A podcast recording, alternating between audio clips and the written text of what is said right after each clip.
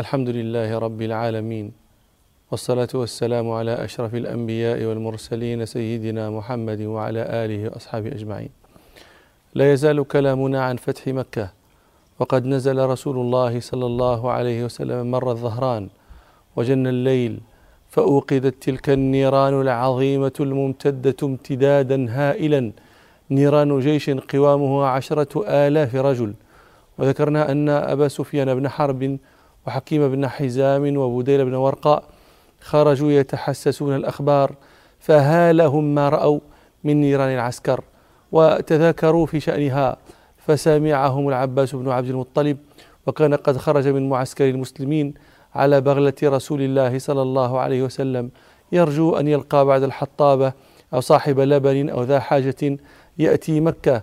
فيخبرهم بمكان رسول الله صلى الله عليه وسلم ليخرجوا إليه فيستأمنوه قبل أن يدخلها عليهم عنوه فلما سمعهم أخبرهم أنه رسول الله صلى الله عليه وسلم وندب أبا سفيان ليأتي معه إلى رسول الله صلى الله عليه وسلم ليستأمنه له فأركبه خلفه وانطلق إلى المعسكر.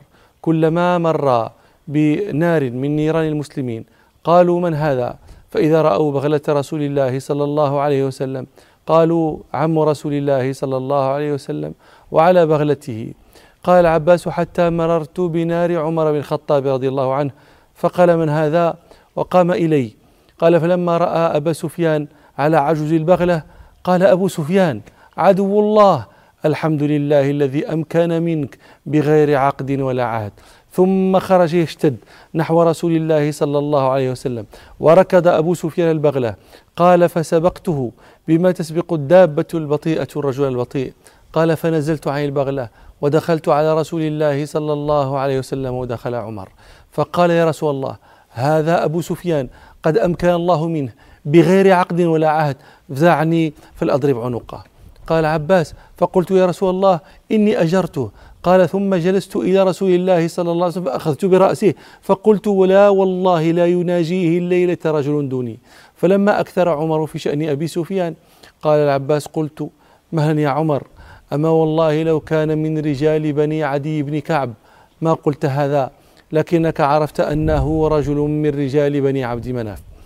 أبو سفيان أقرب إلى العباس منه إلى إلى عمر. لأن أبا سفيان هو صخر بن حرب بن أمية بن عبد شمس بن عبد مناف والعباس هو العباس بن عبد المطلب بن هاشم بن عبد مناف. أما عمر فليس من بني عبد مناف أصلا فهو عمر بن الخطاب بن نفيل بن عبد العزى بن رياح بن عبد الله بن قرط بن رزاح بن عدي بن كعب يلتقي معهما في كعب. لأنهما معا من بني عبد مناف بن قصي بن كلاب بن مرة بن كعب. فلذلك قال العباس مهلا يا عمر أما والله لو كان من رجال بني عدي بن كعب ما قلت هذا ولكنك عرفت أنه رجل من رجال بني عبد مناف. هناك قال عمر مهلا يا عباس يبين للعباس أن القضية لا علاقة لها بنسب. قال مهلا يا عباس فوالله لا إسلامك يوم أسلمت. كان أحب إلي من إسلام الخطاب لو كان أسلم من إسلام أبيه لو كان أسلم. وما بي إلا أني قد عرفت أن إسلامك كان أحب إلى رسول الله صلى الله عليه وسلم من إسلام الخطاب. القضية عند عمر رضي الله عنه قضية عقدية دينية محضة لا تعلق لها بنسب. فقال رسول الله صلى الله عليه وسلم إلى العباس اذهب به إلى رحلك يا عباس فإذا أصبح فأتني به. قال فذهبت به إلى رحلي فبات عندي. فلما أصبح آه، جئت به إلى رسول الله صلى الله عليه وسلم. فلما رأى رسول الله صلى الله عليه وسلم أبا سفيان قال ويحك يا أبا سفيان ألم يأن لك أن تعلم أن لا إله إلا الله؟ فقال أبو سفيان بأبي أنت وأمي ما أكرمك وأوصلك. والله لقد ظننت أن لو كان مع الله غيره لقد أغنى عني شيئا. قال صلى الله عليه وسلم ويحك يا أبا سفيان ألم يأني لك أن تعلم أني رسول الله؟ فقال بأبي أنت وأمي ما أحلمك وأكرمك وأوصلك. هذه والله كان في نفسي منها شيء حتى الآن. قال عباس ويحك يا أبا سفيان أسلم واشهد أن لا إله إلا الله وأن محمد رسول الله قبل أن تضرب عنقك. قال فشهد بشهادة الحق وأسلم. فقال العباس قلت يا رسول الله إن أبا سفيان رجل يحب هذا الفخر فاجعل له شيئا. يعني فاجعل له شيئا يكون آه، له فيه فخر آه، ويكون سببا في قوة إسلامه. قال صلى الله عليه وسلم نعم من دخل دار أبي سفيان فهو آمن ومن أغلق بابه فهو آمن ومن دخل المسجد فهو آمن. فلما ذهب لينصرف قال رسول الله صلى الله عليه وسلم يا عباس يحبسه بمضيق الوادي عند خطم الجبل حتى تمر به جنود الله فيراها. خطم الجبل طرفه وإنما حبسه رسول الله صلى الله عليه وسلم في هذا الموضع لأنه مضيق فيرى جميع الجيش ولا يفوته رؤية أحد منهم. قال العباس فخرجت به حتى حبسته حيث أمرني رسول الله صلى الله عليه وسلم أن أحبسه. قال ومرت به القبائل على راياتها لأن رسول الله صلى الله عليه وسلم الآن تحرك من مر الظهران آه، قاصدا مكة. قال ومرت به القبائل على راياتها كلما مرت قبيلة. قال أبو سفيان العباس من هؤلاء؟ قال العباس فأقول سليم. فيقول ما لي ولسليم؟ ويستغرب لأن هذا شيء لم يكن متصورا في الجاهلية أن تغزو القبائل قريشا وهم الذين كانوا محل تقدير واحترام من العرب كلهم لأنهم أهل الله وجيران الحرم. قال ثم تمر القبيلة. يقول أبو سفيان من هؤلاء؟ قال فأقول مزينة. فيقول ما لي ولمزينة؟ حتى مرت القبائل لا تمر قبيلة إلا. قال من هؤلاء؟ فأقول بنو فلان. فيقول ما لي ولبني فلان. قال حتى مر رسول الله صلى الله عليه وسلم في الخضراء وهي كتيبة فيها المهاجرون والأنصار لا يرى منهم إلى الحدق يعني مدججون بالسلاح. قال سبحان الله من هؤلاء يا عباس؟ قلت هذا رسول الله صلى الله عليه وسلم في المهاجرين والأنصار. قال أبو سفيان يا عباس ما لأحد بهؤلاء قبل ولا طاقة. والله يا أبا الفضل لقد أصبح ملك ابن أخيك الغداة عظيما. فقال يا أبا سفيان إنها النبوة. قال أبو سفيان فنعم إذا فلما مرت الأنصار على أبي سفيان صرخ سعد بن عبادة رضي الله عنه وكانت راية الأنصار معه. يا أبا سفيان اليوم يوم الملحمة.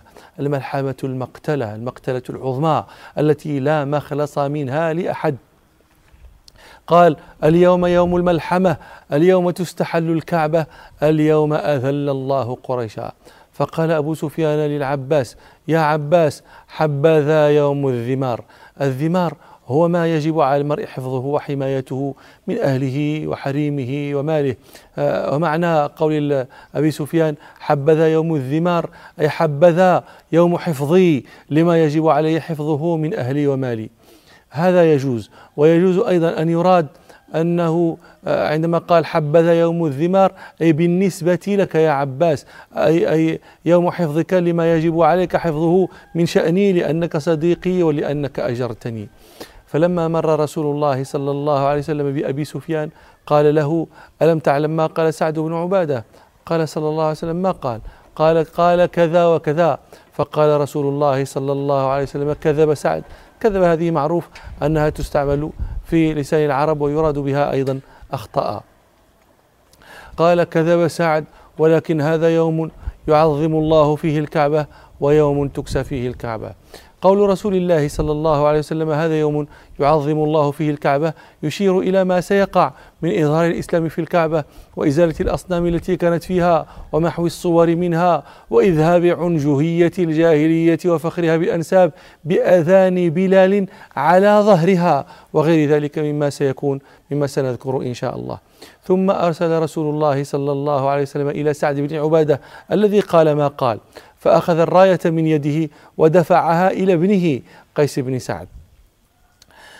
الظاهر أن مقالة سعد هذه لم تقف عند أبي سفيان بل طارت إلى قريش لأن ضرار بن الخطاب بن مرداس القرشي الفهري خاطب النبي صلى الله عليه وسلم بأبية في هذا الشأن. قال له فيها يا نبي الهدى إليك لجا حي قريش ولا تحين لجائي حين ضاقت عليهم ساعة الأرض وعاداهم إله السماء. والتقت حلقة البطان على القوم ونودوا بالصيلم الصلعاء إن سعدا يريد قاصمة الظهر بأهل الحجون والبطحاء. خزرجي لو يستطيع من الغيظ رمانا بالنسر والعواء. وغير الصدر لا يهم بشيء غير سفك الدماء وسبي النساء.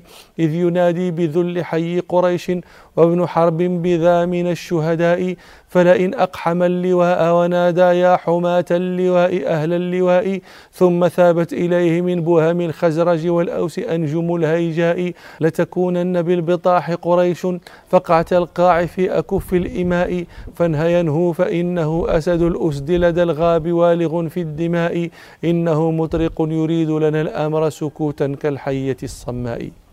فلما مر جيش رسول الله صلى الله عليه وسلم قال العباس لأبي سفيان أن جاء إلى قومك. قال فخرج حتى إذا جاءهم صرخ بأعلى صوته يا معشر قريش هذا محمد صلى الله عليه وسلم. قد جاءكم بما لا قبل لكم به فمن دخل دار أبي سفيان فهو آمن. فقامت إليه امرأته هند بنت عتبة فأخذت بشاربه فقالت اقتلوا الدسم الأحمس. الدسم الكثير الودك السمين والأحمس الذي لا خير فيه لا خير عنده. من قولهم عام أحمس إذا لم يكن فيه مطر. فقالت وهي ممسكة بشاربه اقتلوا الدسم الأحمس فبئس من طليعة قوم. فقال هو ويحكم لا تغرنكم هذه من أنفسكم فإنه قد جاء ما لا قبل لكم به. من دخل دار أبي سفيان فهو آمن. قالوا ويلك وما تغني عنا دارك؟ قال ومن أغلق بابه فهو آمن ومن دخل المسجد فهو آمن. فتفرق الناس إلى دورهم وإلى المسجد. ومضى رسول الله صلى الله عليه وسلم في مسيره آه، إلى مكة حتى انتهى إلى ذي طوى فرتب صلى الله عليه وسلم جيشه. روى مسلم في صحيحه. عن أبي هريرة رضي الله عنه قال كنا مع رسول الله صلى الله عليه وسلم يوم الفتح فجعل خالد بن الوليد على المجنبة اليمنى وجعل الزبير على المجنبة اليسرى وجعل أبا عبيدة على البياذقة وبطن الوادي البياذقة الرجالة. قال وكانت قريش وبشت أوباشا له أتباعا جمعت جموعا من قبائل شتى فقالوا نقدم هؤلاء. هؤلاء الأوباش والأتباع لقتال المسلمين. فإن كان لهم شيء كنا معهم. إن كان لهم شيء من النصر والغلبة لحقنا بهم حتى نقاتل المسلمين معهم. وتقول قريش وإن أصيبوا آه، أعطينا الذي سئلنا. وإنهم أصابهم المسلمون انقدنا للمسلمين وأعطيناهم آه، ما طلبوا. آه، قال أبو هريرة رضي الله عنه فنظر رسول الله صلى الله عليه وسلم فرآني. فقال أبو هريرة قلت لبيك يا رسول الله. قال اهتف لي بالأنصار لا يأتيني إلا أنصاري. قال فدعوتهم فجاءوا يهرولون. فقال صلى الله عليه وسلم يا معشر الأنصار هل ترون أوباش قريش؟ قالوا نعم. قال صلى الله عليه وسلم انظروا إذا لقيتموهم غدا أن تحصدوهم حصدا. هم هم هم هم من بدا رسول الله صلى الله عليه وسلم أمن كل من دخل داره ومن دخل المسجد ومن دخل دار أبي سفيان ولكنها قريش تأبى إلا أن تجمع الأوباش والأخلاط فتقدمه لقتال المسلمين. قال صلى الله عليه وسلم للأنصار فموعدكم غدا قال أبو هريرة فما أشرف يومئذ لهم أحد إلا أناموه إلا قتلوه ويذكر أهل المغازي والسير أن صفوان بن أمية وعكرمة بن أبي جهل وسهيل بن عمرو جمعوا ناسا ليقاتلوا في مكان يقال له الخندمة. وكان منهم رجل يقال له حماس بن قيس. فكان هذا يعد سلاحه قبل دخول النبي صلى الله عليه وسلم. فقالت له امرأته لمن تعد ما أرى؟ قال لمحمد وأصحابه. قالت والله ما أراه يقوم لمحمد وأصحابه شيء. صلى الله عليه وسلم. فقال والله إني لأرجو أن أخدمك بعضهم أن أجعل بعضهم خدما لك. ثم أنشد يقول إن يقبل اليوم فما لي علة هذا سلاح كامل وأله وذو غرارين سريع السلة. ثم شهد بعد ذلك الخندمة وأخبركم بما صنع فيما نستقبل إن شاء الله. سبحانك اللهم وبحمدك أشهد أن لا إله إلا أنت أستغفرك وأتوب إليك والحمد لله رب العالمين.